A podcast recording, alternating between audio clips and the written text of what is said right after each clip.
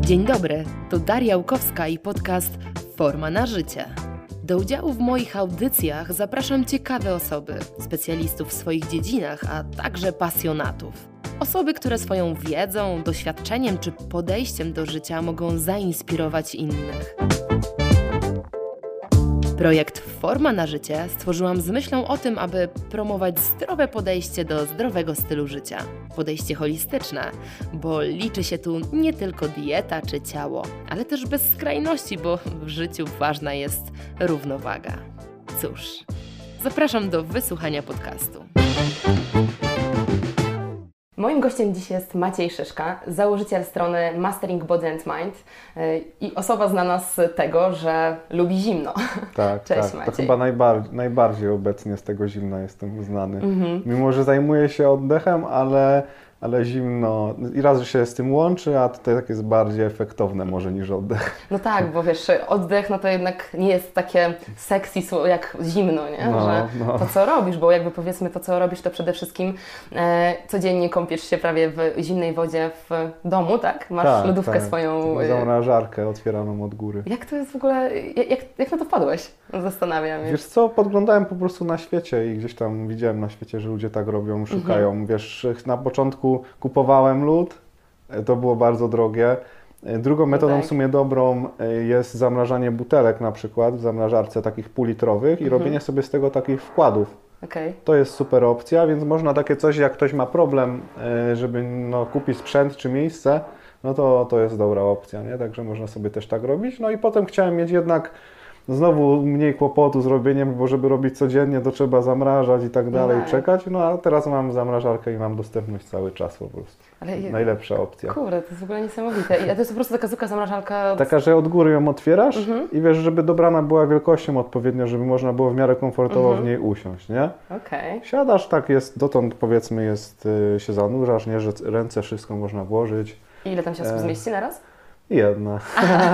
Na razie mam aczkolwiek mam też drugą w środku już w garażu, tylko jeszcze nie mam jej uruchomionej, nie? Jak ona jest taka, bo ta zamrażarka się zepsuje prędzej czy później i to jest taka awaryjna po prostu moja druga, żeby mieć ciągłość zachować, nie? No. To jest coś niezwykłego. Skąd w ogóle u Ciebie fascynacja zimnem przede wszystkim? Bo... Wiesz co, miałem takie coś, że chciałem... Z takiej filozofii wyszłem, żeby przełamywać jakieś swoje słabe punkty. Takie kluczowe. Gdzieś tam się bałem wysokości, to się poszedłem na wspinaczkę, gdzieś tam nie korzystałem z tego zimna, takie miałem obawy przed nim, gdzieś tam musiałem z mojego dzieciństwa może się wywodzić. I nawet latem nie wchodziłem do wody, a mieszkam bardzo blisko jeziora, także to było dla mnie coś takiego, wiesz, zawsze miałem to, że idzie zima, to trzeba wyjechać z Polski gdzieś najlepiej do ciepłych krajów, a jak już będę bogaty, to w ogóle na zimie mnie tu nie będzie, nie? No i generalnie to było takie trochę dla mnie męczące, nie? No bo u nas zimy czasem, teraz akurat są takie łagodniejsze, ale czasem jest więcej niż lata, nie? Że potrafi być 8 miesięcy tej zimy i w tej zimie jest zazwyczaj ciemno, ponuro, i brakuje tego słońca, które daje energię. Więc fajne jest to, że w zimie, jeżeli potrzebujesz energii, to musisz korzystać z zimna i na to zimno się wystawiać. I ono też jest na tyle stymulujące, że nie potrzebujesz tyle tego słońca, bo korzystasz z zimna. Jak ktoś tego nie robi, to cały czas jest taki przygnębiony, brakuje mu, wiesz... Wygrzewanie się nie jest dobre w zimie, bo w zimie trzeba sobie dać ten bodziec. I tego mi jakby brakowało i to było moim takim impulsem do działania, nie? Czyli przełamać się, żeby cały rok było fajnie. Czyli żeby latem korzystać, żeby zimą korzystać z tego, a nie narzekać, że mieszkamy w miejscu, no, w którym po prostu się nie da żyć. No. To było takie trochę absurdalne i to chciałem zmienić, nie? Zacząłeś morsować po prostu, tak? Tak. Po prostu normalnie w jeziorze, tak jak wszyscy.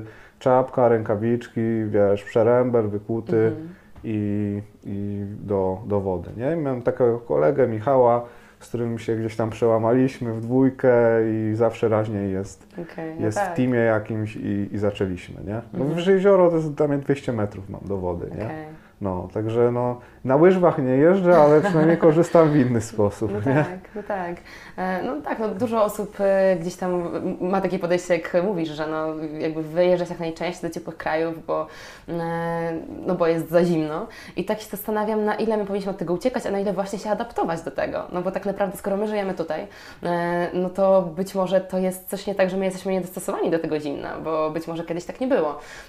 Ja tak się zastanawiam, odkąd właśnie też zaczęłam się interesować zimnem, ogromną przeciwniczką grzania gdziekolwiek w zimę. Jakoś tak nigdy intuicyjnie nie lubiłam, wolę jak, nie wiem, się zakryć nawet dwoma kocami, jak mi jest za zimno, ale żeby było rzeźko i świeżo na zewnątrz. I czasem, tak jak Ci mówiłam przed rozmową, na przykład jak się wsiądzie do autobusu w kurtce zimowej po prostu w zimę, no to tam jest po prostu sauna. I zastanawiam się, na ile to jest okej, kiedy potem wychodzimy na zimno, z czasem mam wrażenie trochę gorzej, bo nasze komórki chyba nie do końca są zupełnie niezaadaptowane, zupełnie mam wrażenie, że mają taki szok wtedy, nie? No bo gorąco, za chwilę zimno, za chwilę znowu gorąco, za chwilę zimno. No tak, na pewno łatwiej się przeziębić, na przykład, i zachorować. I ludzie generalnie chorują... Przegrzewanie się. Tak, no przegrzewają się, a potem się schładzają na przykład. I to w taki raczej sposób długotrwały. Dlatego ja na przykład wychodząc zawsze gdzieś tam rano z domu, biorę sobie zimny prysznic i wtedy jak wychodzę na zimno, to dla organizmu już nie ma to za dużej różnicy tak naprawdę. Czasem czuję większe ciepło, jak wyjdę z domu, niż jakbym wziął ciepły prysznic i potem dał się schładzać stopniowo na dworze. Ale skąd to się bierze? No, gdzieś człowiek jakby chce zachować ten komfort jak najdłużej. I powiedzmy, jeżeli możemy mieć bardzo przyjemnie w domu i za chwilę mieć przyjemnie w samochodzie, no to nawet nie chcemy mieć tej odległości, którą pokonujemy do samochodu w jakimś dyskomforcie, nie? Im dłużej to robimy, tym mentalnie jesteśmy mniej jakby przygotowani, ale też fizycznie jesteśmy mniej przygotowani, nie? Mamy jakiś tam brunatny tłuszcz, który powoduje, że mamy możliwość jakąś naturalną dogrzewania się, no i badania mówią, oczywista jest rzecz, że jeżeli nie wystawiasz się na bodziec, to na przykład ten brunatny tłuszcz znika, także i mentalnie, i fizycznie jest to widoczne u takich osób. A myślę, że ten bodziec jest super, dlatego że on jest dostępny, jest darmowy, niewiele, nie trzeba tutaj specjalnie pójść gdzieś, żeby trenować, żeby ćwiczyć, wystarczy wyjść na przykład i się trochę lżej ubrać wychodząc z domu. No tak, no właśnie mam wrażenie, że dużo osób mówi, jak zaczyna morsować, no, że jednak przestają chorować tak nagle i wiesz, jakieś tam przeziębienia standardowe. I ja sama też mam takie doświadczenie, że no, od 3 lat, odkąd morsuję, no w ogóle jakby rewelacja, nie? Jeżeli chodzi o odporność. A osoby, które ciągle się przegrzewają, no, kilka razy w zimę są chore. Nie wiem, coś musi być na pewno na rzeczy tutaj z tą kwestią odporności. I wydaje mi się, że a propos tej tkanki brunatnej chociażby, o której powiedziałeś, że to też jest ważne na pewno. Tak. No wiesz, my jak się rodzimy, mamy tą tkankę i potem zależy od Ciebie generalnie, czy ją będziesz mieć, czy nie. Bo im będziesz bardziej w komforcie i bardziej cieplej się ubierać, praktycznie ona zaczyna się produkować od 16 stopni w dół. Nie? Czyli jeżeli przy 16 nadal stopniach zachowujesz krótki rękawek, krótkie spodenki przez powiedzmy okres 2 tygodni, to ona już zaczyna się naprodukowywać, żeby się gdzieś tam dogrzewać, nie? Czyli jak zauważasz, temperatura spada tak naprawdę poniżej, myślę, 20 stopni, między 20 a 18, to już nikogo nie zobaczysz w krótkim rękawku na ulicy. To można zaobserwować, nie? Ale znowu w drugą stronę, jak się kończy zima i zaczyna się wiosna, to ludzie zaczynają się rozbierać, jak nie wiem, ile jest stopni, wiesz, nie? W ogóle jest, bo to się kontekst trochę zmienia już, nie? Jak trochę dostaną, to już od razu to inaczej oddziałują. Tak. Nie? Jest naprawdę z 15 stopni, a już ktoś idzie w krótkich spodenkach, nie? Ale w drugą stronę znowu jak się wygrzeją latem, no to tak nie działa, nie? Tak, ale ja w ogóle zauważyłam kiedyś taką rzecz, że chyba było na jesieni, że dosłownie jakoś tak zmienił się, że no już była jesień i nagle, chyba w tamtym roku to było być może, że taki październik strasznie gorący przyszedł, że tam było dosłownie, nie wiem, 20 kilka stopni. Ale jest październik, jest w kalendarzu jesień, więc ludzie generalnie chodzili ubrani, wiesz, te grube kurtki. Ja pamiętam, właśnie szłam na krótkie rękawy, mówię, kurde, no jest jesień, ale mamy taką temperaturę, a nie inną, no to dostosujmy ubiór do temperatury, a nie do kalendarza. Tak mi się wydaje, że to chyba jest dość częste. A wiesz, co ja jeszcze myślałem? Że generalnie to jest też kwestia mody. Aha. Że ludzie sobie, pojawiają się jakieś nowe rzeczy do kupienia, zmieniają sobie ciuchy na jakieś fajniejsze, powiedzmy, albo na nowe po prostu, no i muszą je nosić, nie? No, ja generalnie mam z tym problem, bo też gdzieś tam jakieś, mam jakieś bluzy do ponoszenia i czekam, żeby je założyć i jest tylko mały okres w roku, gdzie mogę tą bluzę założyć, nie? No, także to jest takie coś, więc mi się wydaje, że tutaj też to oddziałuje na ludzi jakieś, nie wiem, pojawiają się przeceny, kupią rzeczy i muszą je założyć, nie? Też tak może być. Tak, to jest możliwe. No.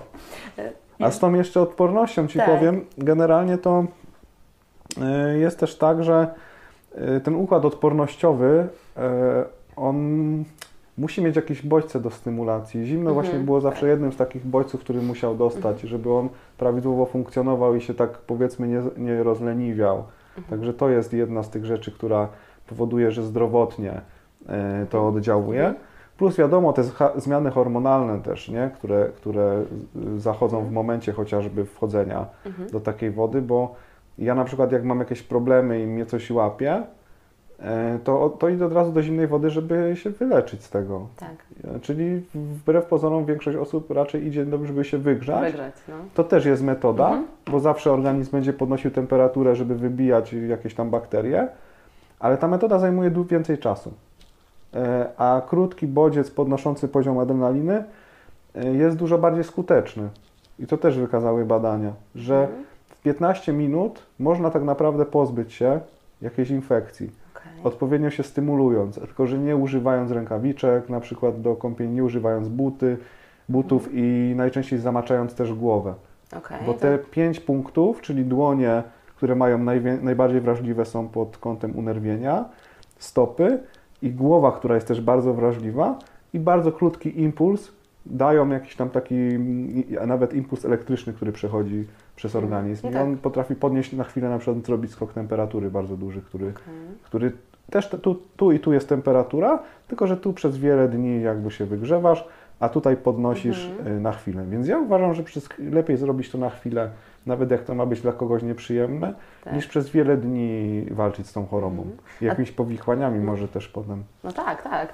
No to jest ciekawe, co mówisz. Ja pamiętam chyba 2 lata temu tutaj na Jeziorku Czerniakowskim byliśmy morsować i przyjechała taka pani, ona była taka starsza już, tak nie wiem, pewnie koło 60 i przywiozła ze sobą jakąś tam siostrzenicę, taką młodą dziewczynę i pamiętam, że czekaliśmy tam na ten przerębel, jakiś był problem, że nie mogliśmy wejść do wody i ona mówi, że ona przyjechała z tą siostrzenicą, bo ona ma temperaturę i ona chce właśnie, żeby ona się wykąpała. No i wtedy to było dla mnie takie, to jest ciekawe, oczywiście jakby nie oceniłam tego, bo uznałam, że skoro starsza pani morsuje od lat i tak robi, to pewnie coś w tym jest, nie? I teraz to mówisz, to jest ciekawe. No, no. Jeżeli chodzi o te powikłania, właśnie to nie ma takiego ryzyka, że będzie gorzej jeszcze, bo na pewno od razu ludziom przejdzie przez myśl, że jesteś chory, no to się ubierz, bo się zaziębisz jeszcze bardziej. Wiesz co, ja myślę, że ważne jest też to, że ten bodziec musi być bardzo krótki, czyli czasem najlepsze będzie wylać wiadro lodowatej wody na głowę, bo wtedy organizm zareaguje na bodziec, na tego zimna, bo dostanie po całym organizmie ten impuls, ale to zimno się momentalnie kończy. Więc nie ma już tego możliwości obciążenia organizmu, czyli na przykład wejście i siedzenie, gdzie dopuścisz do drżenia mięśniowego i tak dalej, będzie obciążeniem, ale wylanie zimnego wiadra lodowatej wody jest tylko impulsem. I w momencie choroby tak naprawdę wychodzi się powiedzmy 3 razy nawet dziennie, polewa się z tej zimnej wody i ten impuls daje ci tą energię, która podnosi na przykład temperaturę i możesz się pozbyć choroby. Ale znowu wejście do zimnej, po prostu siedzenie w tej wodzie będzie obciążeniem, więc może to być gorzej. Czyli na chwilę jakby wejść. Tak, tak, bardzo krótko. Ja na przykład skakuję do wody i wychodzę, jak mam taki problem. Albo wchodzę do przylębla, zanurzam się i wychodzę. I w ogóle nie siedzę dalej, bo to jest wydatek energetyczny, nie? Jeżeli mam obciążenie na tą chorobę, jakby wychodzenie z tej choroby, plus jeszcze zimno, no to może być problem. I myślę, że u osób, które to w momencie choroby będą miały pierwszy kontakt z zimnem, też może być różnie, bo organizm nie wie, jak jest. No tak. Często po pierwszym morsowaniu ludzie mają coś takiego, że na kilka godzin muszą na przykład nawet pójść spać, bo to było takie obciążenie. Tak, albo się pocą mocno.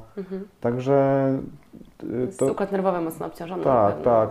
Też układ hormonalny musi tutaj zapracować. No tak. Więc lepiej mieć ten kontakt z zimnem i wtedy tym zimnem na pewno będzie można się wyleczyć, niż robić to pierwszy raz właśnie w momencie obciążenia, nie? No tak, no tak. No właśnie, no bo kurczę, tutaj wydaje mi się, że jeżeli już, to pewnie dobrze jakby ta osoba morsowała wcześniej, tak jak powiedziałeś, żeby ona, nie wiem, jak długo wcześniej, wiesz, nie miała sezon morsowania za sobą, czy to... Myślę, że przejdzie ten pierwszy taki okres koło tam, nie wiem, 5 razy pierwszych, no to już ten bodziec nie jest nowością. Okej. A zimne prysznice w takiej sytuacji? Wiesz co, generalnie temperatura, zimne prysznice są dobre, ale temperatura wody powinna mieć mniej niż 10 stopni. A ile ma taka w zimnych prysznic? W zimie będzie miało coś koło tego, ale na przykład w lecie będzie miało powyżej, przynajmniej u mnie. Jak na przykład weźmiesz, nie wiem, w Zakopanym, to będzie ta woda na pewno zimniejsza, nie? Wszystko zależy po prostu jak, gdzie ona jest, nie? No, także to nie jest aż taki dobry bodziec, nie? Na przykład w zimie nie ma problemu, bo biorę wiadro wody, wystawiam sobie na dwór i jak nie mam na przykład czasu wejść do lodu, to po prostu pierwsze co wychodzę rano, wstaję, wylewam wiadro wody i koniec. Jak jest śnieg, to wychodzę i po prostu się nacieram śniegiem, bo lubię różne sposoby po prostu korzystania z tego, nie? Jak na przykład zimą wyłączam też lodówkę, więc nad jezioro już mam znowu troszkę dalej, jak nie mam czasu, no to inne sobie stosuję metody, ale żeby to po prostu dostarczyć, nie? Ten bodziec. A prysznic zazwyczaj jest dosyć ciepły, jak na, jeżeli mówimy o chorobie, nie? To zazwyczaj za słaby bodziec na chorobę. I też bardzo taki miejscowy. Nie ma wszystkiego naraz, nie? To nie jest jak skoczyć do wody, tylko trochę tu, trochę tu, trochę tu. Nie naraz wszystko, nie? No bo często dostaję takie pytania nawet gdzieś tam od ludzi, którzy chcą zacząć morsować, to mówią, że no, oni biorą zimne prysznice i to im albo zastępuje morsowanie, albo zimne prysznice jako przygotowanie się do morsowania. Natomiast ja też się spotkałam właśnie z tym, że to jest trochę inny bodziec. Ja osobiście, dla mnie łatwiej jest wejść do jeziora w zimę, niż brać zimne prysznice. Nie wiem, jakoś tak, wiesz, bardziej jest takie cały czas ten natrysk wody nieprzyjemny, mam wrażenie. Tam wejdziesz, no i już masz z głowy tak naprawdę. No, często tak jest, często tak ludzie mówią. Po prostu zmieniasz miejsce i w danym miejscu, jak się nie zatrzymasz przy jakimś miejscu, jak się zatrzymasz chwilę, to przestajesz je czuć, ale jak przechodzisz z miejsca na miejsce, to w zasadzie cały czas czujesz jakby na nowo trochę, nie? Wiadomo, że lata też robią swoje i przestajesz to czuć, ale ważna jest inna rzecz też, żeby w momencie robienia tego zimna dobrze się nastawiać psychicznie. To wtedy to się też stanie przyjemne, nie? No tak. Jest tak, że wiesz, mózg działa na takiej zasadzie, że ośrodki, które działają w tym samym momencie w mózgu, łączą się ze sobą, nie? Neurony. Czyli jeżeli stymulujesz na przykład się lejąc zimną wodą, no to jakiś to impuls wysyła do mózgu, nie? Że to jest jakieś tam też zagrożenie, że coś, że od razu wiadomo, że twój oddech się zmienia i tak dalej. Ale jeżeli też połączysz to na przykład z przyjemnością, czyli z myśleniem o czymś przyjemnym, no to ten ośrodek, który aktywuje zimno i ten ośrodek, który jest związany z przyjemnością, się łączą. Nie? Więc możesz tak naprawdę, jest neuroplastyczność mózgu i możesz sobie dowolnie to skorelować i to jest na przykład też przebadane. Nie? No, także warto pracować. Dla mnie to jest super trening mentalny, to zimno. Nie? No to na pewno, tutaj można się zaprogramować też, nie? Jeżeli będziesz cały czas traktować to jako walkę, to tak to się zaprogramuje w organizmie i będziesz patrzeć na to i na zasadzie odruchu Pawłowa już będziesz na przykład mieć gęsią skórkę, jak to zobaczysz, nie? A jak będziesz sobie traktować to z relaksem, to będziesz chciała wejść, bo będziesz czuła, że tam się rozluźniasz, nie? Będzie miło. No tak. Więc głowa jest kluczowa. Ty mówiłaś w jednym z podcastów o bardzo fajnym takim doświadczeniu a propos myszek. No, znaczy, no wiadomo, dla myszek to nie było fajne, czy tam dla szczurów, ale a propos tego, że one dostały patyczek, muszę o tym opowiedzieć, bo to było dla mnie w ogóle coś. Ale to chodziło o nadzieję. O nadzieję, tak. Że robiono taki eksperyment, że do szklanego pojemnika wkładali mysz i pływała 3 godziny i tak wkładali tam jedną za drugą mysz, no i ona ginęła, nie? Nie mogła wyjść po tym. I tak wyliczyli, że około 3 godzin to jest taka średnia, ile mysz może po prostu pływać. No i po tych 3 godzinach dawali myszce patyk i ona się chwilę przytrzymała i zabierali go, nie? I ona wiedziała, że jest potencjalna szansa, żeby przeżyć dalej. I czekając na ten patyk, 18 godzin jeszcze pływała. Mimo, że zazwyczaj po 3 ginęła, nie? To też pokazuje, jak my funkcjonujemy, że gdzieś nie znając tych swoich granic, za szybko odpuszczamy. Na pewno, na pewno. Nie? Tu też chyba często się podkreśla na przykład u osób, które walczą z nowotworami, że też bardzo dużo zależy, czy one mają jakiś cel, czy one widzą swoją przyszłość, czy gdzieś tam już się poddają na początku. I właśnie to gdzieś tam ta nadzieja właśnie, to że widzisz jakiś tam cel albo sens, o tym też się sporo mówi, że jak masz sens, niezależnie w jakim obszarze swojego życia, no to no dużo łatwiej Ci będzie to na pewno przetrwać te trudniejsze chwile. Tak. Miłosz Brzeziński, psycholog, nie wiem, czy go kojarzysz, on powiedział właśnie tak fajnie, że sens musi być większy od cierpienia, żeby wytrwać w jakimś tam dążeniu do czegoś. Więc to naprawdę jest...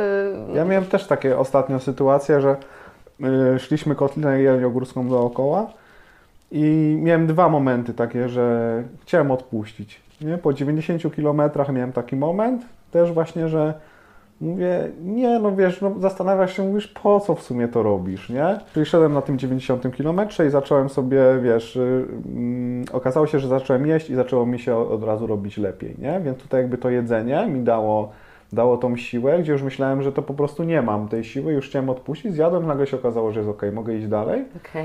A drugi moment miałem taki, że gdzieś sobie siedziałem i właśnie byłem z dwoma takimi znajomymi, jeden był w lepszej formie, drugi w gorszej, ja tak byłem po środku i mówię, to zostanę z tym chłopakiem, który chce już tam wyjść i iść do jakiegoś punktu takiego zbiorczego. No i podszedł do mnie taki facet, mówi, że słuchaj, byliśmy razem na Śnieżce twojej pierwszej akcji i tak dalej i mówi, i co, jak tam ci się idzie? Ja mówię, nie, już mówię, odpuszczam, nie? A on mówi, jak odpuszczasz? Byliśmy na Śnieżce, musimy iść i tak dalej. Ja mówię, no nie, no dobra, to idziemy, nie? A to był 111 km i jeszcze było do 140 do przejścia. Wiesz, te 20 tam parę kilometrów, to jest około 3 km robisz na godzinę już potem, nie? Więc to jest wiele godzin. To 9 godzin było, 10 godzin nam, żeby przejść. Ale to było też w zimę, tak? Czy... To było teraz niedawno, 2 tygodnie, nie temu. Czyli takie ładna bardzo pogoda, to ciepło jest. Ale to szedłeś też rozebrany, czy normalnie w ciuchach to było? To po prostu normalnie po prostu chodzenie po górach. Mhm. No. Okay. I wiesz, i nagle od momentu, gdzie już byłem tam, wiesz, szedłem już do tego samochodu, nagle się zebraliśmy i wiesz, 500 metrów, 8 kilometrów 500 metrów przewyższenia do góry i nagle z tym chłopakiem, który też był w bardzo ciężkim stanie, nagle się zebraliśmy, wiesz, nie wiadomo skąd siła i tempo jak na samym początku marszu, czyli jak 111 km temu. I skąd ta energia, no wiesz, nie? Generalnie nie z jedzenia, nie, tylko wiesz, gdzieś tam z głowy, nie? I 8 km marszu, byliśmy przed ustalonym czasem ponad godzinę. Stwierdziliśmy, że jak nie dojdziemy do którejś godziny, no to musimy się wycofać, bo nie zdążymy. To byliśmy godzinę 15 przed tym czasem, co wyznaczyliśmy sobie. Niesamowite. No to jest... nie wiem też skąd to się bierze, ale wiesz, ale doszliśmy potem do następnego punktu i wiesz, i na 90 miałem kryzys, na 100, tam 11 miałem kryzys, zrobiłem 140, następnego dnia poszedłem na trening normalnie, na sztuki walki, wiesz. A równie dobrze skończyłbym przy tym 90, bym wyszedł, po prostu pojechał do domu i nie wiedział, gdzie w sumie jestem, nie? Więc takie bodźce różne, wiesz, jak ten patyczek, jak to, że do mnie ktoś podszedł, dają Ci możliwość czasem gdzieś jeszcze pchnięcia się dalej jeszcze i się okazuje, że to Ty myślisz, że 90 km jest końcem, a się okazuje, że spokojnie 140 nie był końcem, nie? Naprawdę, to są rzeczy, których pewnie jeszcze długo się nie dowiemy, dlaczego tak się dzieje, bo to jest ciężko zbadać, ale... A ten komfort jest też. To jest coś takiego, co gdzieś tam dążysz. Im więcej go masz, tym szybciej wychodzisz. No tak. Ja często podkreślam rolę takich różnych stresorów, jakby często się mówi a propos pojęcia hormezy, że potrzebne są takie stresory, takie właśnie, które są bodźcem mobilizującym dla organizmu i to m.in. zimno, ciepło, posty i aktywność fizyczna. To są takie 4 narzędzia, moim zdaniem, które warto wpleść w swoje zdrowe życie, no ale żadne z nich nie jest komfortowe na pewno w jakimś tam stopniu. Oddech jest też taką rzeczą, bo w oddechu jest na przykład, wiesz, element wstrzymywania powietrza, który też jest czymś takim pierwotnym, nie? Taki jakby moment, gdzie się dusisz, jest też aktywacyjny. Czyli jak długo wstrzymujesz powietrze i starasz się przetrzymać, to jest też krótki stres. To jest kolejna rzecz, którą możesz dodać sobie do tego jakby repertuaru. A to jest ciekawe. O oddechu zaraz też Cię zapytam, bo z tego co wiem, to jesteś, no co mówiłeś zresztą, specjalistą od oddechu tutaj. Natomiast ja mam do Ciebie pytanie w innym kierunku, bardziej w kontekście Twoich podróży na górskich szortach, tak? No. I generalnie czytając kiedyś książkę Wima Hofa i w ogóle poznając jego, Mhm. On robi chyba też na Śnieżkę, tak? On generalnie tak, chyba w Polsce działa sporo. No i strasznie się tym zafascynowałam. Patrzyłam, pamiętam wtedy u niego, jak trzeba zrobić, żeby się dostać do tego, w sensie grupy, jechać do niego. Chociaż tam widziałam, że były niesamowite kolejki, żeby załapać się w ogóle. Nie wiem, jak to teraz wygląda, że było trudno o miejsce. No i tak mówię, a to może kiedyś do tego wrócę. No i nagle patrzę, ty o tym mówisz, jeszcze to organizujesz, więc powiedz coś więcej o tym, coś niesamowitego. No ja co roku robię taką dużą akcję, gdzie zapraszam wszystkich i działamy charytatywnie, między innymi dlatego, że chcę, żeby te osoby były dobrą miały motywację, taką miały czystą motywację do robienia czegoś takiego, bo zimno daje im jakieś profity i chcę, żeby coś dali w zamian, więc chcę, żeby pomogli komuś. Ciekawe, bardzo ciekawe. I co roku się zbierają osoby z całej Polski i mamy jakieś dziecko, któremu pomagamy. Zawsze ono ma problem. No zazwyczaj ma rekonstrukcję nogi na przykład do zrobienia, czyli jest to też związane, że jeżeli my pomożemy, będzie miał zrekonstruowaną tą nogę, to może w przyszłości gdzieś tam z nami nawet pójdzie, nie? Ekstra. No, także... I jakie są zasady, żeby dołączyć i w ogóle jak to wygląda? Wystarczy płacić na fundację, się pomaga, na Oscara, na Facebooku jest ta akcja do znalezienia, wpłaca się 100 zł lub jak ktoś chce więcej. I to jest warunkiem uczestnictwa. Okay. I w zasadzie wszystko. W zeszłym roku jeszcze też dołączyliśmy do tego bicie rekordu Polski, więc była po prostu wpłata tam 20 zł na bicie rekordu Polski. W tym roku nie wiemy jeszcze, czy to będzie. Zobaczymy. Więc na razie jest po prostu 100 zł na Oscara. Jak się to wpłaci, to jest widoczne na stronie fundacji i wszystko. Wpisuje się mi nazwisko, ja wiem, że ktoś bierze udział.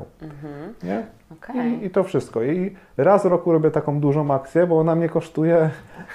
Ona mi kosztuje dużo energii organizacyjnie, nie? A częściej jadę po prostu w takiej małej grupie, która się mieści w jednym, w dwóch samochodach ze znajomymi i wchodzimy sobie różne rzeczy trenując. Od jakichś depresyjnych rzeczy po mentalny trening, po jakieś takie, wiesz, obudzenie jakichś swoich wewnętrznych sił. To bardzo często mam w ciągu zimy. Nawet jestem praktycznie co tydzień. No dobra, ale takie wejście powiedzmy na tą Śnieżkę. Jak to wygląda? No bo to, co jest ważne, nie wiem, czy to podkreśliłam raz tylko, ale no ono różni się od standardowej wędrówki górskiej. Tak, no bo wiesz, idziemy tylko w krótkich spodenkach, powiedzmy tam mamy czapkę i rękawiczki, nie? Wiadomo, buty, czapkę, rękawiczki. Chociaż czasem bez rękawiczek, zależy jaka jest pogoda, nie? Ja jeszcze teraz już zakładam gogle jeszcze, bo jak jest taki mocny wiatr, a tam zazwyczaj jest mocny wiatr, bo on właśnie jest wyjątkowy, jeżeli chodzi o Polskę, nawet Europę. To jest takie miejsce, gdzie najmocniej wieje w Europie praktycznie. No to też słabo widzę, a wolę widzieć, co się dzieje, nie? Okay. Bo nie da się po prostu iść czasem, nie? Zdarzało mi się w zeszłej zimy takie wejścia, że nie wszedłem. Że wszedłem do Domu Śląskiego, ale nie wszedłem na Śnieżkę, bo się nie dało po prostu. Nie? No i co mogę powiedzieć? Wszyscy jedziecie rozebrani, cała grupa jest rozebrana. Tak. Wszyscy, wiadomo, że wszyscy mają w plecaku rzeczy i tak dalej, żeby się ubrać, wiesz, i to jest jakby z głową zrobione. No ale nie zdarzało się jeszcze, żeby ktoś miał potrzebę ubrania się, nie? Okay. A kobiety jak idą, w bikini bardziej, czy w jakiś taki sportowych? Taki top mają. Takie do treningów pewnie. Tak, tak, taki top. Więc też to nic nie zmienia tak naprawdę, nie? To organizm jest wystawiony, wystawiony jest 100% na zimno, także jest to o tyle ciekawe, że organizm jakby... Jeżeli powiedzmy nie masz problemów z sercem, jakimś tam układem krążenia, sercowo-naczyniowym układem, to wszystko masz, co potrzebujesz. Ty wiesz, twój układ hormonalny wie, co zrobić, twój układ nerwowy wie, co zrobić, tylko ewentualnie, gdzie możesz wyjść stamtąd, to jest twoja głowa tak naprawdę, nie? I tutaj tą głowę jakby albo musisz ją wcześniej przetrenować, i się jakoś obyć z tym zimnem. I najlepiej być w dobrej formie fizycznej i lekko nawet, czy tam dobrze obyty z zimnem i to tak naprawdę starcza. I potem czasem potrzebujesz kogoś po prostu doświadczonego, komu możesz zaufać, że możesz z nim iść i wiesz, że on ci na przykład powie: słuchaj, ty jesteś w takim na przykład stanie, że powinnaś, załóżmy, się ubrać, nie? Bo czasem tobie to będzie ciężko, za pierwszym razem nie wiesz, który to jest moment. Kiedy jest za późno już. No. No. Jak jesteś na przykład w zimnej wodzie, to przychodzi taki moment, że chcesz wyjść. Mhm. I ten moment zazwyczaj nagle ci przychodzi i on, wiesz, jeżeli będziesz 30 sekund dłużej, to wiesz, że na przykład nie będzie dobrze, nie? A idąc, ten moment może trwać 15 minut, 20 i on jest bardzo długi i łatwo go gdzieś przeoczyć. Porozmawiasz z kimś i dojdziesz do momentu, aż naprawdę ci już będzie mega, mega zimno i ubranie się wtedy już ci nic nie da. Okay. Bo ty nie zrobisz i nie wygenerujesz energii z siebie. Mm-hmm. Potrzebujesz jakieś zewnętrzne źródła energii. Mm-hmm. Nie? No to brzmi niebezpiecznie, no tak naprawdę. Pytanie... Niebezpiecznie, ale jakby trasa jest optymalna na to wejście. Mm-hmm. Czyli idziesz z dołu do schroniska, czyli nie ma takiego czegoś, że gdzieś trzeba zawracać, wracać się, czyli idziesz do celu, to jest jedna rzecz.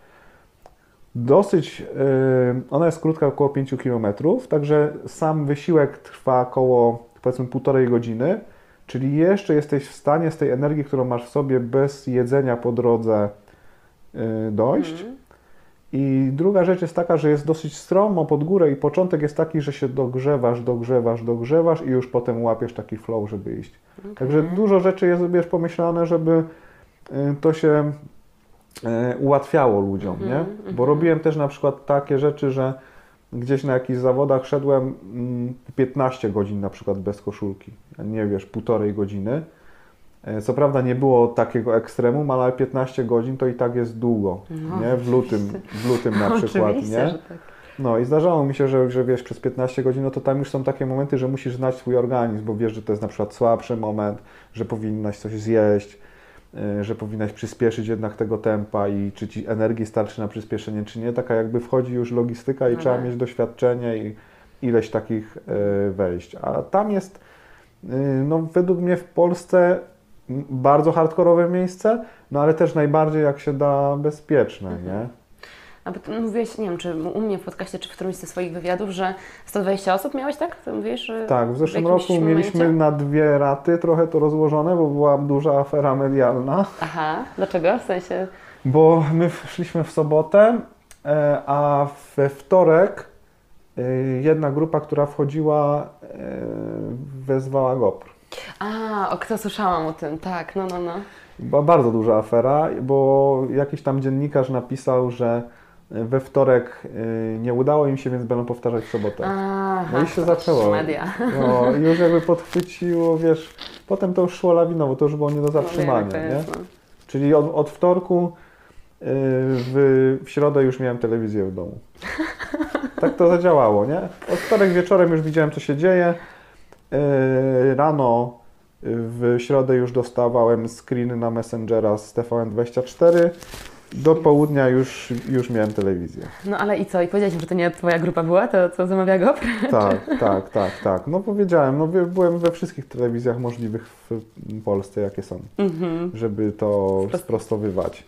Ale sprostowywanie jest, wiesz, no nie, już nie jest to. Już nie? Jak już poszło, to już poszło, nie?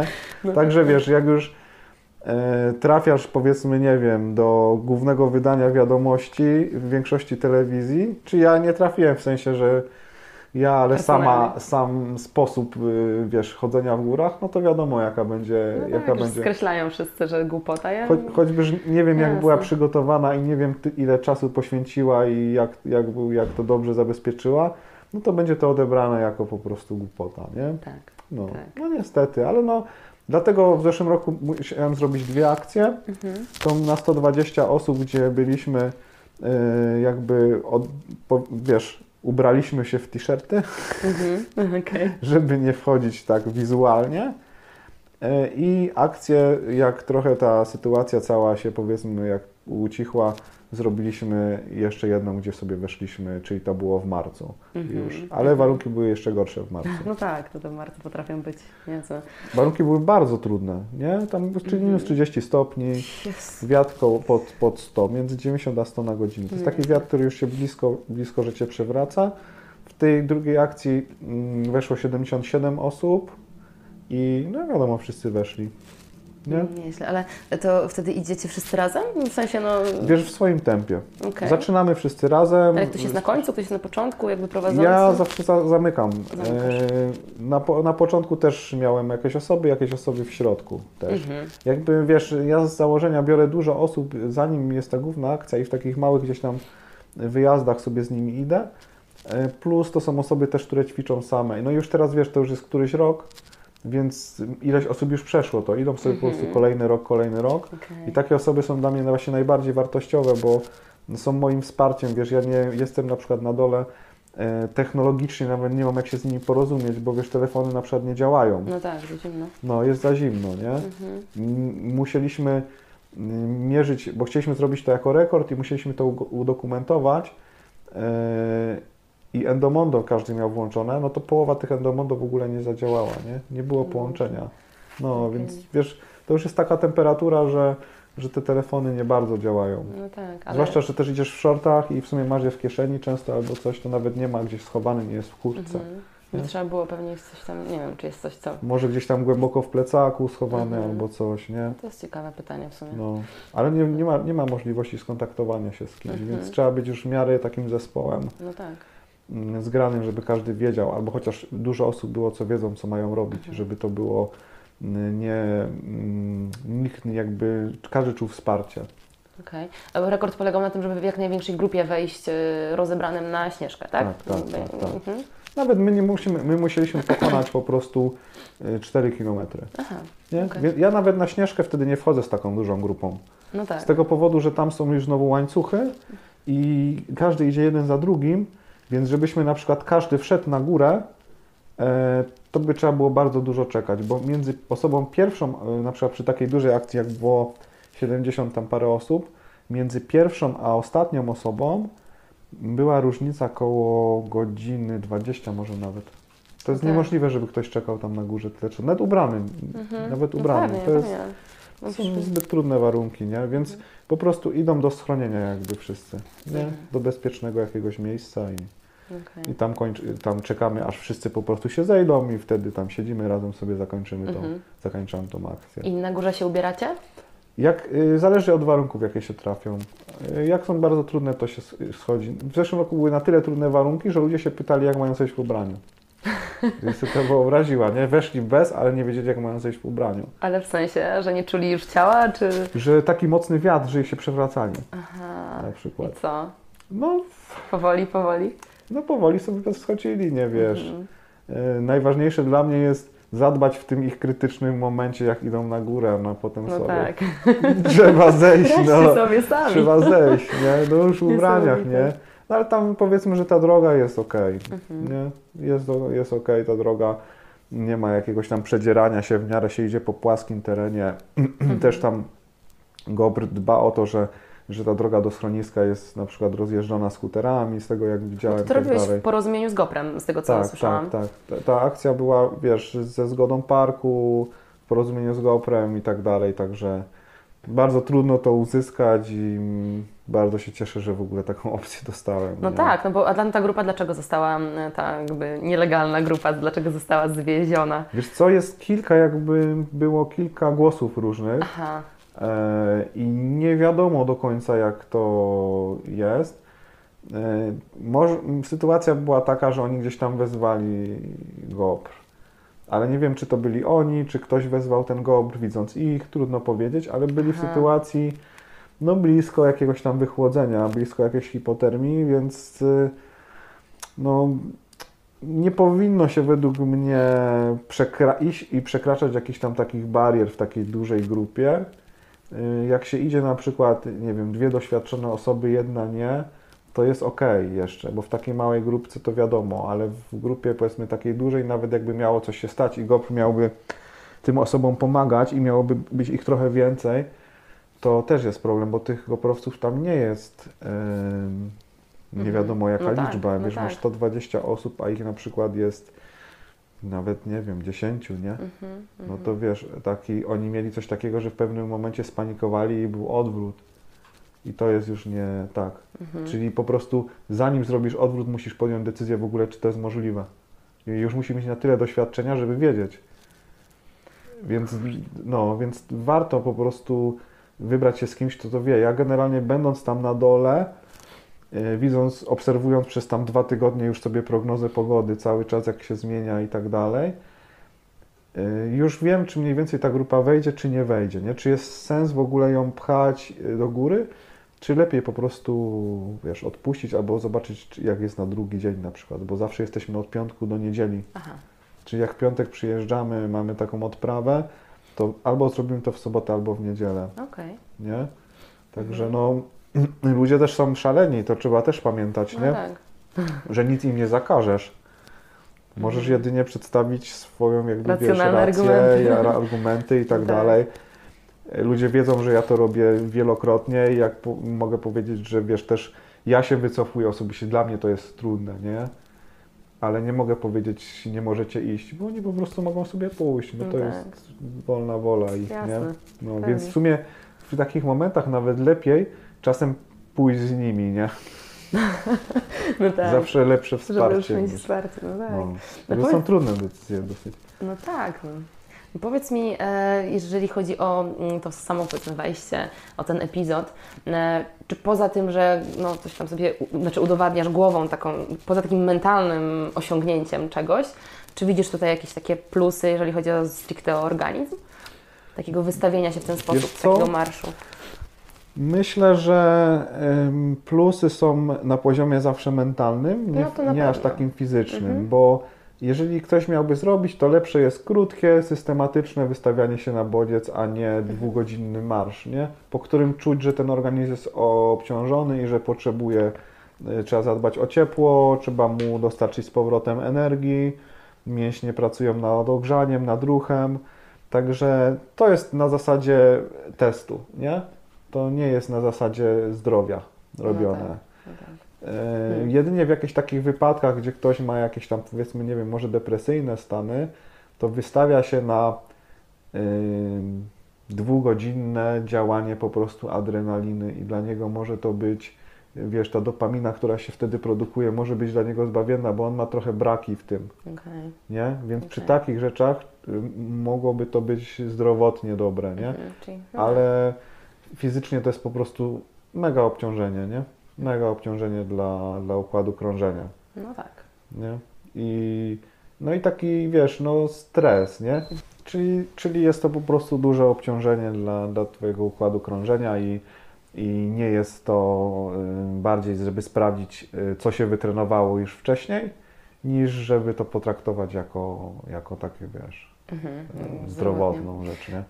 A powiedz mi, bo jak mówiłam Ci, że sama gdzieś tam stwierdziłam, że w przyszłym roku 30, stwierdziłam, że zrobię to z okazji 30, no ale jak powiedziałeś, że w grudniu idziecie, to może tak na miłe zakończenie 20 lat.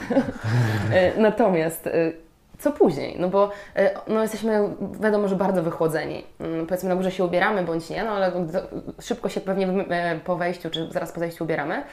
I jak dalej trwa ten proces, wiesz, tego ocieplania się? Na ile te osoby wracają do tej normalnej temperatury? Czy one przez kilka godzin kolejnych są, wiesz, zziębnięte? Wiesz co, to zależy od wytrenowania, bo to jak Ty jesteś wytrenowana, jak masz sprawę te mitochondria, które tą energię produkują, jak one wcześniej były przećwiczone, tak one szybko się przywracają. I teraz... Jeżeli ktoś na przykład czuje, że chłodno mu, bo wiadomo, to jest mega mocne wychłodzenie i w ogóle może być tak, że po prostu pójdzie spać na samym początku, nie? Że to będzie takie męczące.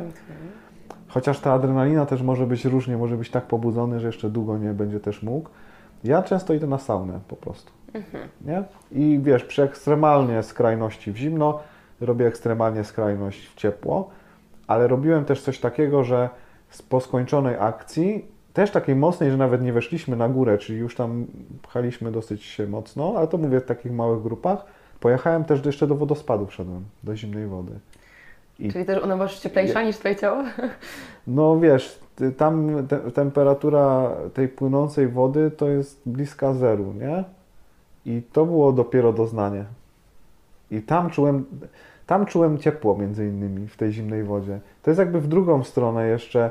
Przegięcie jeszcze za przegięciem, nie? Można powiedzieć często. Niezwykłego w ogóle. No, ale miałem znowu taki efekt, jakbym pierwszy raz w ogóle wszedł.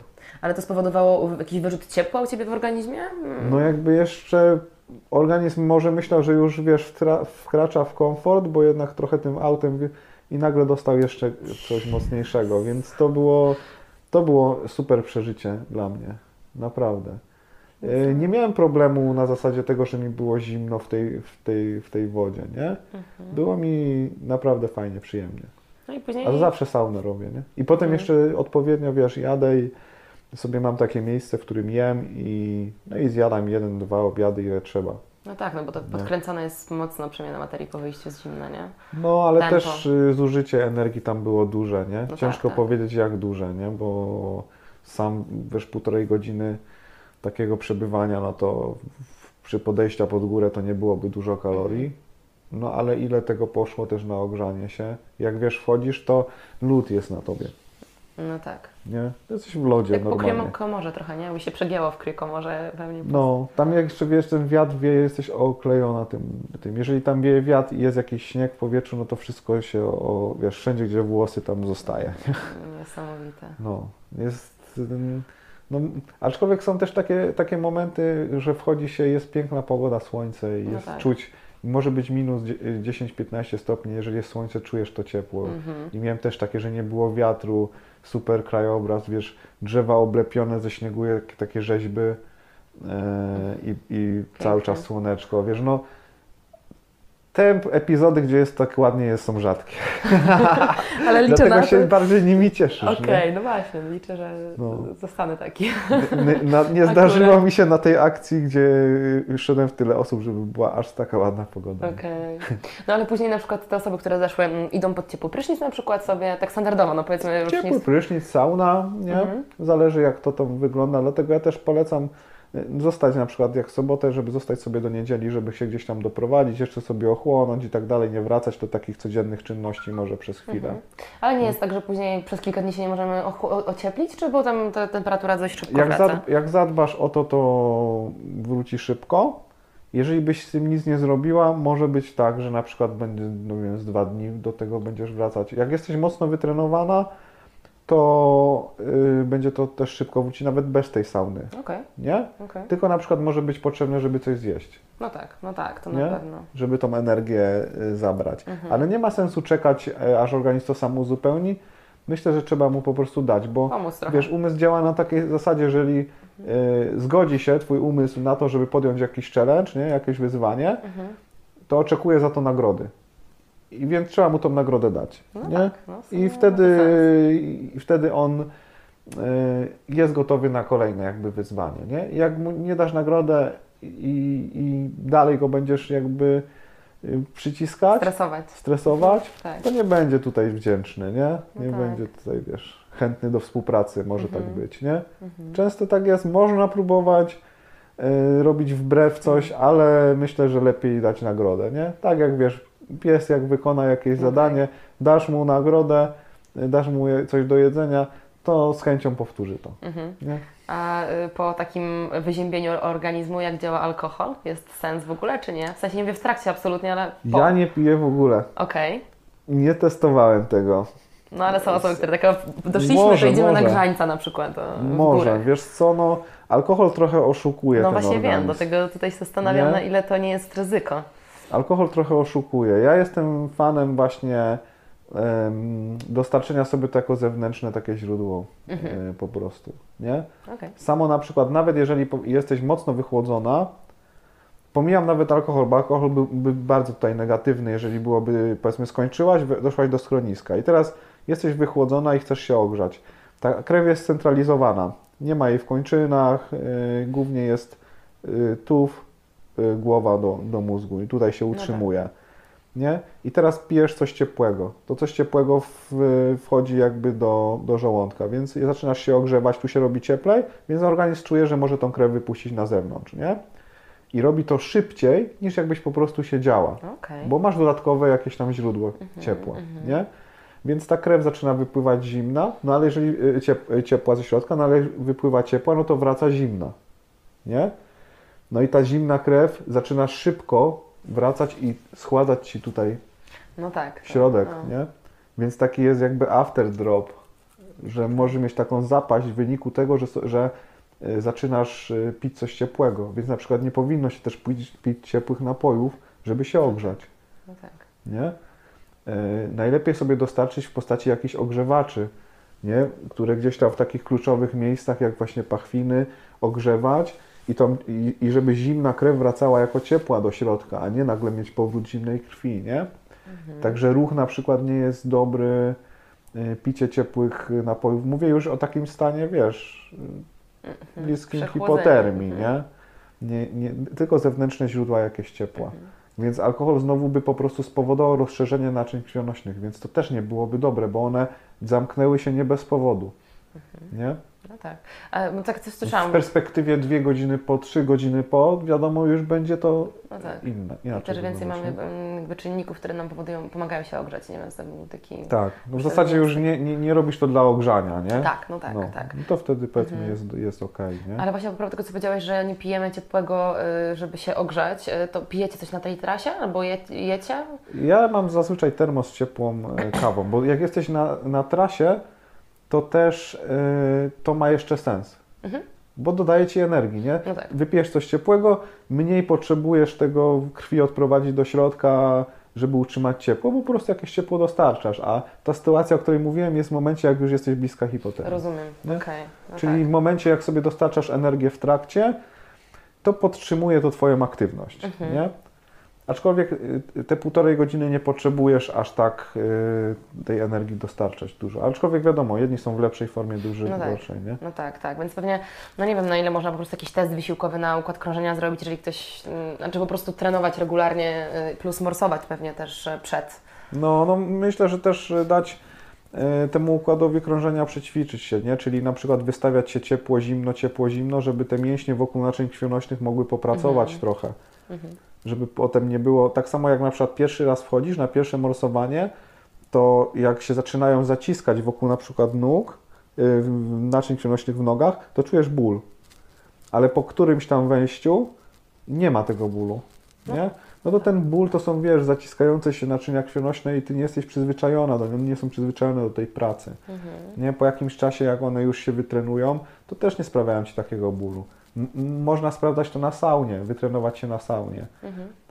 Ciekawą opcją jest na przykład zrobić saunę w taki sposób, żeby na przykład odwrócić trochę ten proces i wejść na przykład, od razu wejść na przykład do zimnego i potem zobaczyć, co się stanie, jak wejdziesz do ciepłego.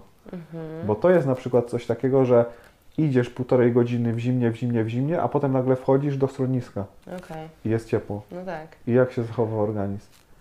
Wchodzisz do ciepłego i nagle ci się robi zimno.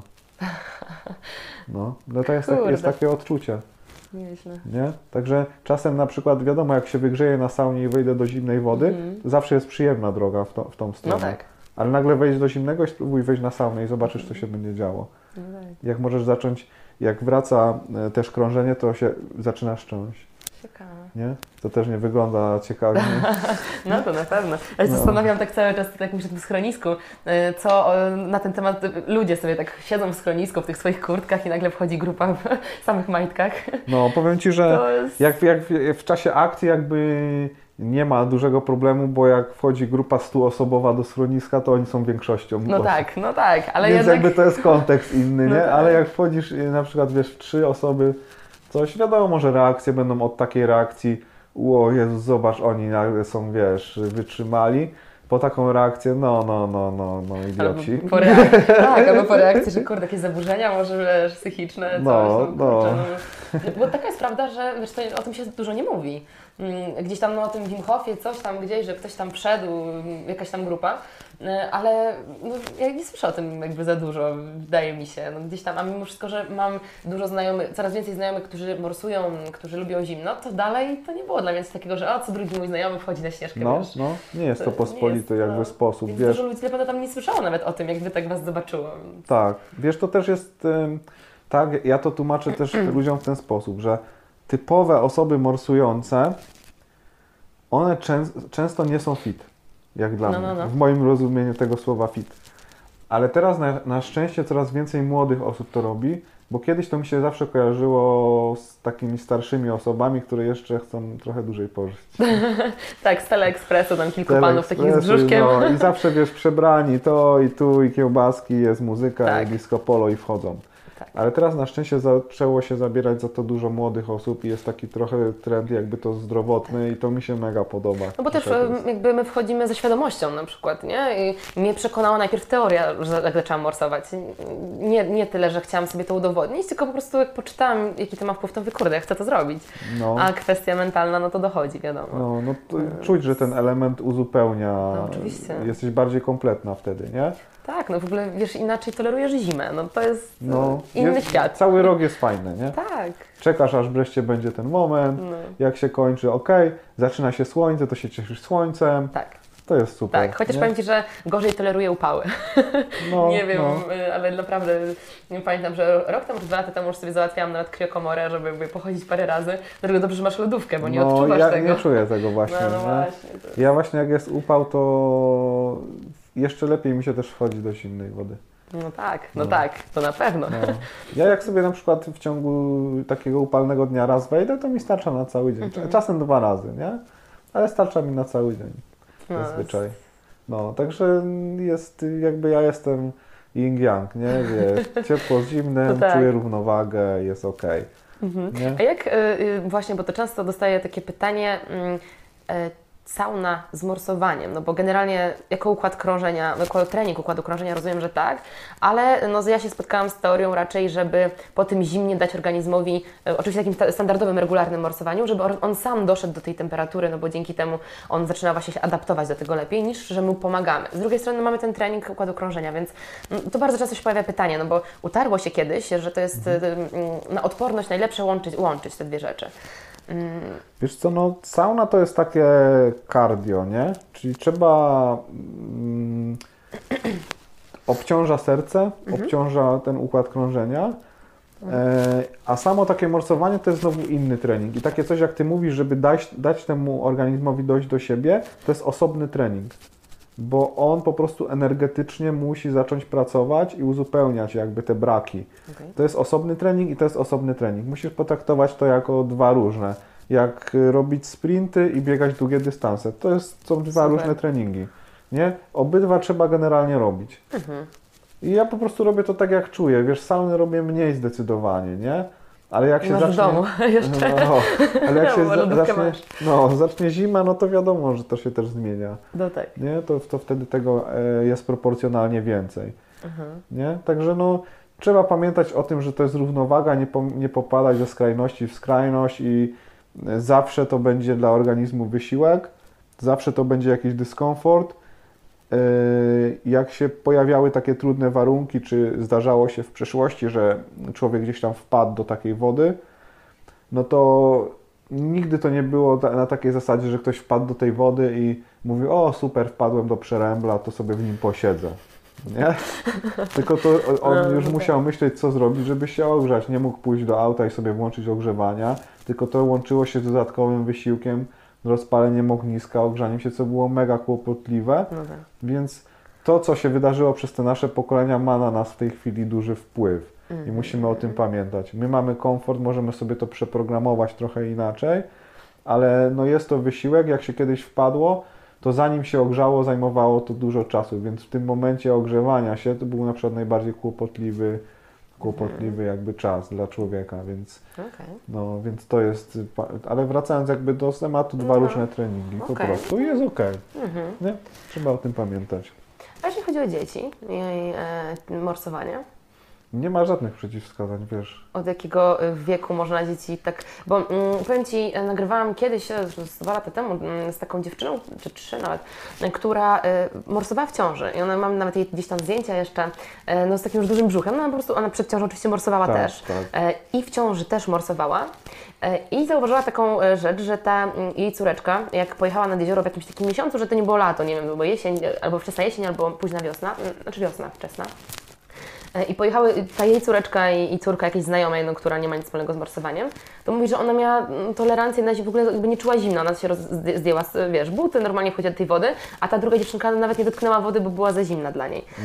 Oczywiście ta dziecko jeszcze nie morsowało, bo to było jakieś takie, że dopiero zaczęło chodzić, ale już miało to takie podejście zupełnie inne do zimna i tak się zastanawiałyśmy, wiesz, na ile to, że ona morsowała w ciąży, miało wpływ, że to dziecko inaczej reaguje na zimno, że dla niego to nie było problemu, że to jest zimne jezioro, ale ono już chodzi stopami. Powiem Ci, że nie wiem, wiesz, czy to taka będzie zależność, nie? Bo jak myślę, że nawet jeżeli ktoś gdzieś tam długo morsował i miał to fajnie, wiesz, przepracowane, to nawet myślę, że to mógł nie być dla organizmu jakiś duży stres.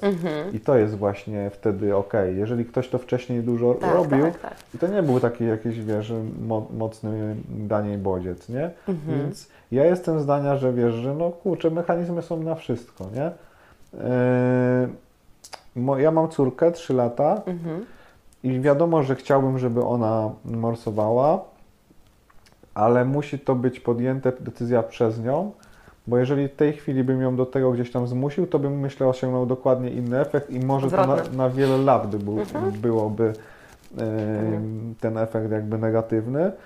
Więc mogę powiedzieć tyle, że jak miałem obóz tygodniowy i codziennie wchodziliśmy do zimnej wody i ona to widziała, woda miała 10 stopni, to była taka w potoku górskim, więc nie było tak źle, nie?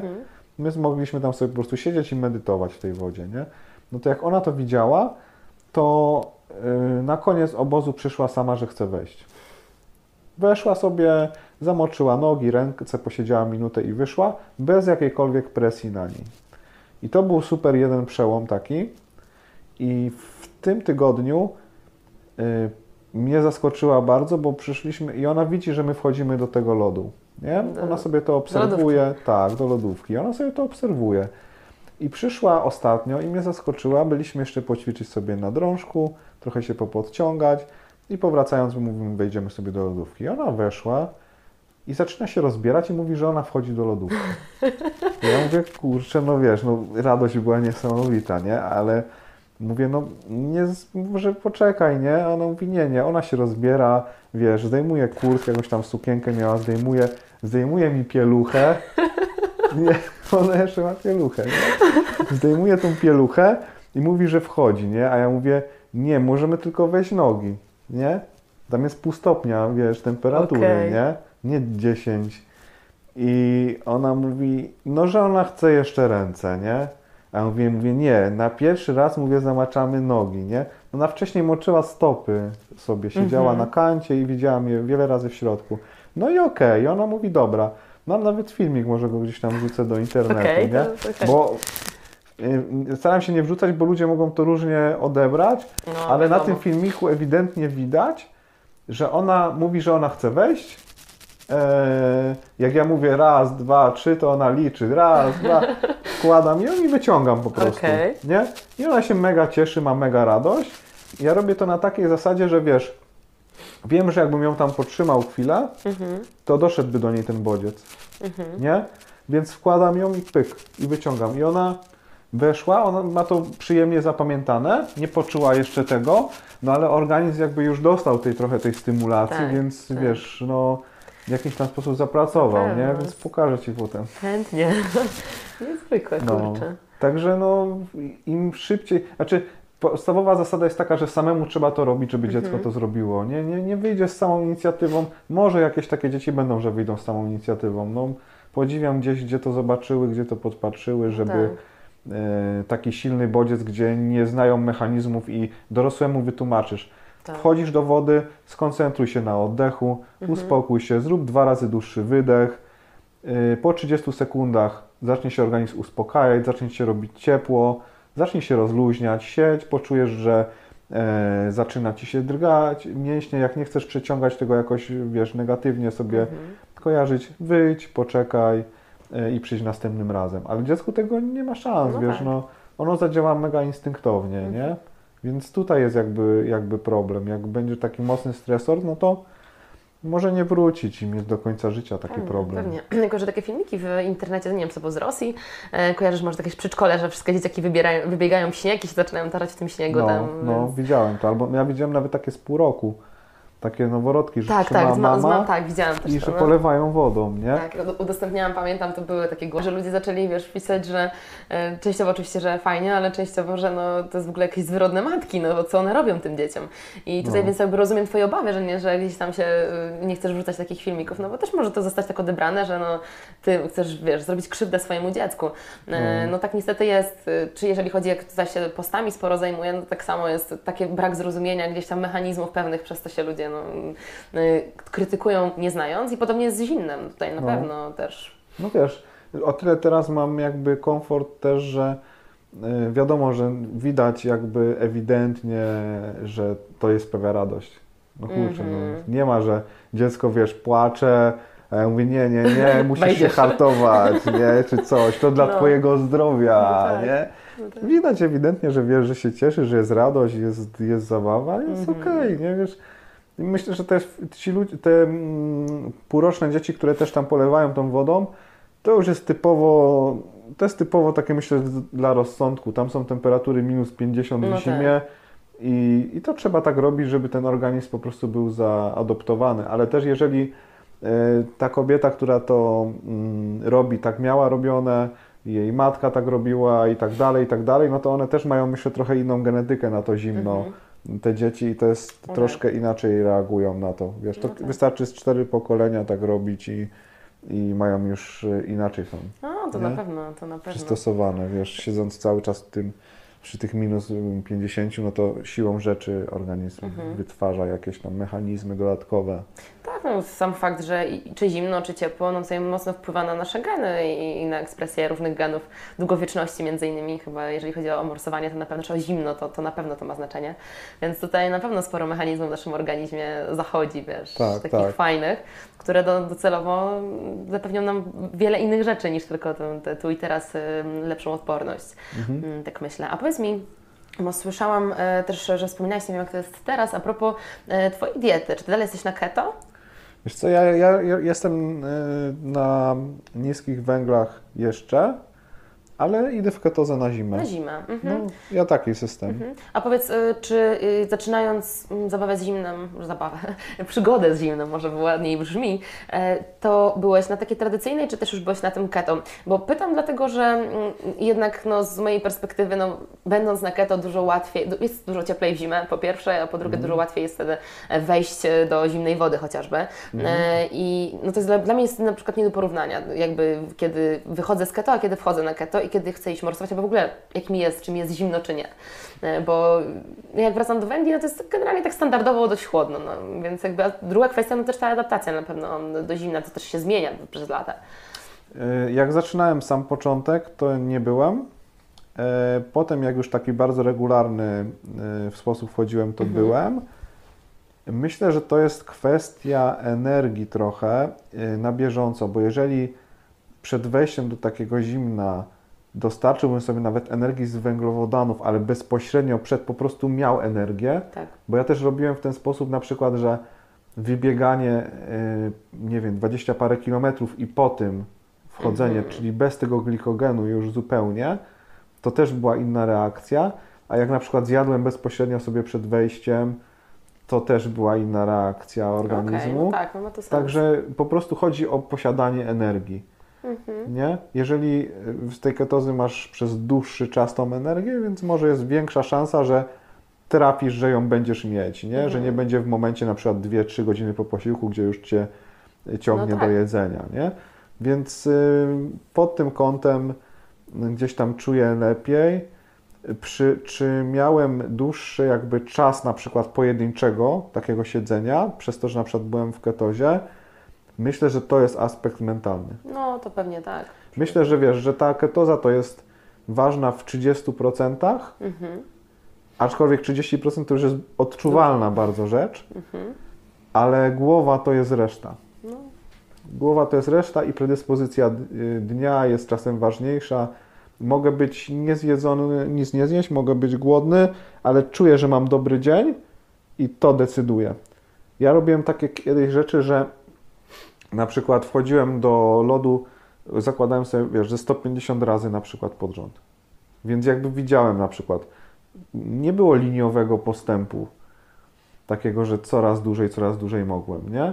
Było tak, że było wzloty, były upadki, ale jakby to spojrzeć na to w dłuższej perspektywie, tą wykładniczą może by to szło do góry, okay, nie? Czyli jak wchodziłem sobie do lodu, no to po takim 150 razach takie 8 minut było dla mnie takim, no takim po prostu, to było zawsze, nie? Potem jak znowu gdzieś tam to zaniedbałem i zacząłem wchodzić mniej, bo tylko zdrowotnie to traktowałem, no to ta średnia spadła na przykład do 5 minut, nie? Ja mówię o takiej średniej, że nie ma reakcji organizmu, że wchodzisz po prostu do lodu, siedzisz i siedzisz, i się nic nie dzieje, i nie drży organizm, mięśnie nie drgają, nie? Więc gdzieś tam to poszło do góry, ale był gorszy dzień, nagle spadało, był nagle, wiesz, mogłem być 12 minut, 15, nagle 5, więc głowa, bo zazwyczaj masz taki rytm, że wstajesz, zjadasz, idziesz. I w sumie powinno być energetycznie zawsze tak samo, nie? Zwłaszcza, że jem to samo na śniadanie, u mnie ja jestem monotonny, nie? Mi to na mnie przeszkadza, a efekty zupełnie inne. Ja zauważyłam kiedyś na przykład, że jak szłam morsować po dniach, kiedy jestem bardzo niewyspana, przemęczona, no to dramat. A jeżeli jestem już, no ten sen dużą robotę u mnie robił zawsze, że kiedy jestem niewyspana, no to chwilę wysiedzę i jest już źle. No, źle. Ale to wiesz wcześniej już, tak naprawdę. Jakbyś zastanowiła się, czy chcesz iść, czy nie? Tak. To nie chcesz iść. Nie chcesz, no. Tak. No, to jest jak z treningiem. Uważam, że są momenty, kiedy już po prostu warto nie iść, jak się jest bardzo przemęczonym, tylko się wyspać, niż iść, bo masz tam, nie wiem, w planie treningowym, że dzisiaj musisz to zrobić. Tak, tak. Ja na przykład pierwszy taki sezon właśnie, jak wchodziłem do lodówki, to przesuwałem jak w zegarku czas. To był bardzo zły pomysł. To jest tak, jak ludzie liczą, nie? Idą morsować i liczą, że dzisiaj 20 minut na przykład. To jest bardzo zły pomysł, bo to jest całkowicie niesłuchanie siebie. Nie? To jest, te sygnały są po coś i nauczenie się ich jest super rzeczą. Pewnie, pewnie. Nie? A ignorowanie ich, można to robić, ale sporadycznie, nie? Bo też się nie nauczysz kolejnej rzeczy, która to z tego zimna idzie wyciągnąć. Nie? No tak, no tak. To jest jak ze wszystkim, mam wrażenie, że nawet z dietą chociażby, czy z aktywnością fizyczną, no, słuchanie organizmu jest bardzo ważne w tym kontekście, no bo jak zaczynamy tylko wypełniać jakieś tam założone, no to też jest ważne czasem, żeby zaprogramować się, no ale generalnie no, nie można zapominać w tym kontakcie z ciałem, ze sobą, no, z głową też. Nie? No dokładnie, dokładnie. No zwłaszcza, że coraz trudniej to ludziom przychodzi, nie? To nam też coraz trudniej to przychodzi, jeżeli tego nie ćwiczymy. No tak. Po prostu. Już na poziomie, wiesz, im więcej myślisz, tym masz słabsze dojście do swojego tego instynktu. Tak. Czasem coś musisz zrobić, mówić i zrobiłbym to tak, ale z rozsądku zrobię to tak. I zaburzasz cały czas, a ten instynkt to jest coś takiego, co gdzieś tam przez te pokolenia było wypracowane i nie wiesz czasem, czemu podejmujesz dobrą decyzję. Tak. Nie? A te rozsądkowe twoje decyzje są jakby sumą twoich doświadczeń życiowych, no i nie zawsze one są dobre. Czasem nie wszystko ci się przytrafiło w życiu, żeby mieć jakby takie spektrum, mieć szeroki punkt widzenia, nie? No, no powiem Ci, że to intuicja mnie czasem przeraża, ale faktycznie chyba się nigdy na niej nie zawiodłam. Bo czasem jest tak, że no, biorąc pod uwagę rozsądek, no to bez sensu w ogóle jest jakaś tam decyzja, czy wiesz, czy stosunek do jakiejś sytuacji, człowieka, cokolwiek. Ale potem się okazywało, że jednak ta intuicja zawsze miała rację. To jest coś niezwykłego. No dlatego, wiesz, no dużo myśląc, tą intuicję jakby sobie gdzieś tam zaburzamy. Nie? A kiedyś się głównie na niej bazowało, no bo wiadomo, nie każdy zawsze miał jakąś tam sumę doświadczeń takich w ciągu życia, nie? Pewnie.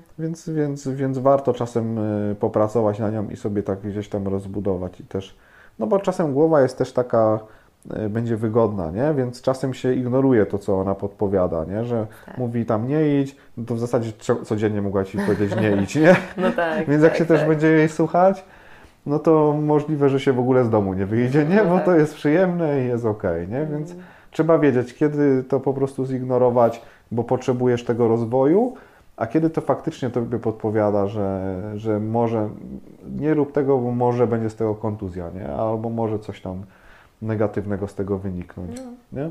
Zdecydowanie. No. Mam pytania od osób, które do mnie pisały, wiedząc, że będziesz.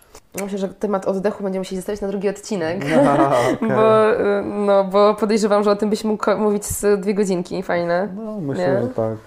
Myślę, że to rozległy temat też. Więc padło pytanie na przykład, czy te majtki są z golfem, w których idziesz, są ocieplane, jak idąc na Śnieżkę? Ja mam takie specjalnie na lato. Okej. Kiedyś kupiłem takie jedne na lato, tak jeszcze specjalnie kupiłem, że mają takie hawajskie wzory. Nie, żeby było kolorowo, nie? Okay. Było, kiedyś ktoś tam w gazecie napisali, jak na Kasprowie nam się udało wejść, że w stylu hawajskim. Nie? Także nie mają absolutnie żadnych elementów. Idealnie. No. Zresztą nawet jeżeli one byłyby ocieplające, to tu wychładza się klatka, a tutaj zależy organizmowi bardziej. Pewnie, zachowaniu. Na centrum, nie? No tak. A centrum akurat jest 100% odsunięte poza plecakiem. No tak. Tak, morsowanie i saunowanie poprawia odporność, to jest cytat, czy aby na pewno u każdego? Czyli rozumiem, że to jest pytanie, czy aby na pewno u każdego to będzie plusem. Ja myślę, że morsowanie bym się skupił nad poprawą tej odporności bardziej niż saunowanie. Saunowanie jak dla mnie to jest cardio, to jest trening po prostu typowo cardio, czyli serce, wchodzimy do ciepła, podnosi tętno, wchodzimy do zimna, tętno spada, podnosi tętno, spada. Robimy taki trochę interwał, tak. Nie?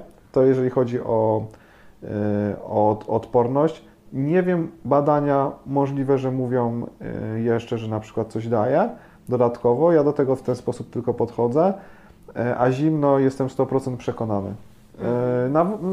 Badania też mówią to, ale ja na bazie własnych doświadczeń. Było coś takiego, że badali nawet dwie grupy, podawali im jakieś tam, to gdzieś właśnie przy Wimie Hofie, podawali im jakąś tam toksynę, jedna grupa 15 minut wyleczona, druga się męczyła tydzień. To ta grupa morsowała, tak? No, co robiła na zimno była jakoś? Była wystawiona krekomora. Na zimno po prostu. A jaka to była? To była jakaś krekomora bardziej takie wysokie? Czy... Do wody, okej. Okay. No, do wody po prostu zanurzenie. Czyli to, co mówiłeś na początku w zasadzie, nie? No, dokładnie. Coś niezwykłego. Także ten układ odpornościowy trzeba trenować, nie? Tak. No to jest też w sumie dłuższy temat, bo też mógł tutaj trochę rzeczy powiedzieć, bo sam sobie badałem na przykład krew, jak się zachowuje.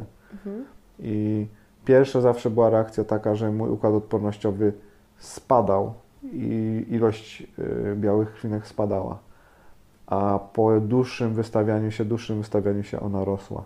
Więc na przykład jeżeli pójdę na morsowanie pierwszy raz i jest ten skok adrenaliny, to przez jakieś, nie wiem, 3 godziny, ciężko powiedzieć, jestem osłabiony, a nie mam większą odporność. Dopiero potem ten organizm się odbuduje.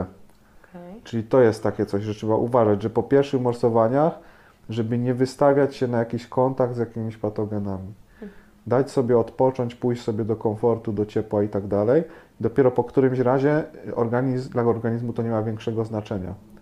Jak robili badania, to mogę Tobie powiedzieć, tak, bo wiele osób nie rozumie tego z WIM-em. Dwie grupy. Jedna grupa jest kontrolna, druga grupa trenuje 3 elementy. Oddychanie, zimno, medytację. Obydwie dostają bakterię coli, ale bakteria nie może się namnażać. Czyli po iluś tam godzinach po prostu i tak jest wydalona z organizmu. I teraz dostają tą bakterię, grupa kontrolna, wszyscy wymiotują, biegunki i tak dalej, powiedzmy, nie? A grupa wystawiająca się na zimno, robiąca oddech i medytację, jest wszystko ok. No to z tych 3 czynników zakładam, że medytację nie ma aż takiego dużego znaczenia, bo w 4 dni jest ciężko to ogarnąć, więc oddech i zimno mają duże znaczenie, ale oddech i zimno powodują, ten oddech, który oni wykonują, powodują tą samą rzecz, czyli podniesienie poziomu adrenaliny. I zimno, i oddech podnoszą adrenalinę, bo oddech jest typowo szybki oddech na zasadzie hiperwentylacji, potem co prawda wstrzymanie go kończy, co tam ma jakieś znaczenie, ale generalnie hiperwentylacja. Więc strzał z tej adrenaliny. No i teraz jakie są wnioski? Wszyscy myślą, że ci, co dostali tą bakterię, ta grupa kontrolna i sobie zwymiotowali i tak dalej, to mają słabą odporność, a ci, co nie zareagowali, mają większą odporność, bo wchodzili do zimna. ale jest zupełnie odwrotnie. Ci, co zwymiotowali, układ odpornościowy zadziałał i zaczął walczyć z tą bakterią, a ci, którzy nie zareagowali, mieli wyłączony układ odpornościowy i nie walczyli, dlatego nie zareagowali. Mhm. Rozumiesz? Mhm. Więc fajna rzecz, mega przydatna, jeżeli chodzi o stany zapalne i autoimmunologię. Tak. Organizm przestał walczyć z zagrożeniem. No tak. No, nie? No, no. Więc jeżeli masz stany zapalne, to te stany zapalne mogą się łatwiej wyciszyć, bo cały czas ten układ odpornościowy z nimi nie walczy, nie? Mhm. Jeżeli masz jakieś, nie wiem, reumatoidalne zapalenie stawów, czy nawet opuchliznę, to ona zejdzie pod wpływem zimna. No tak, tak, no to jest racja, no tutaj, no. A nie dlatego, że ta grupa miała super odporność, dlatego oni nie zareagowali na bakterie, nie?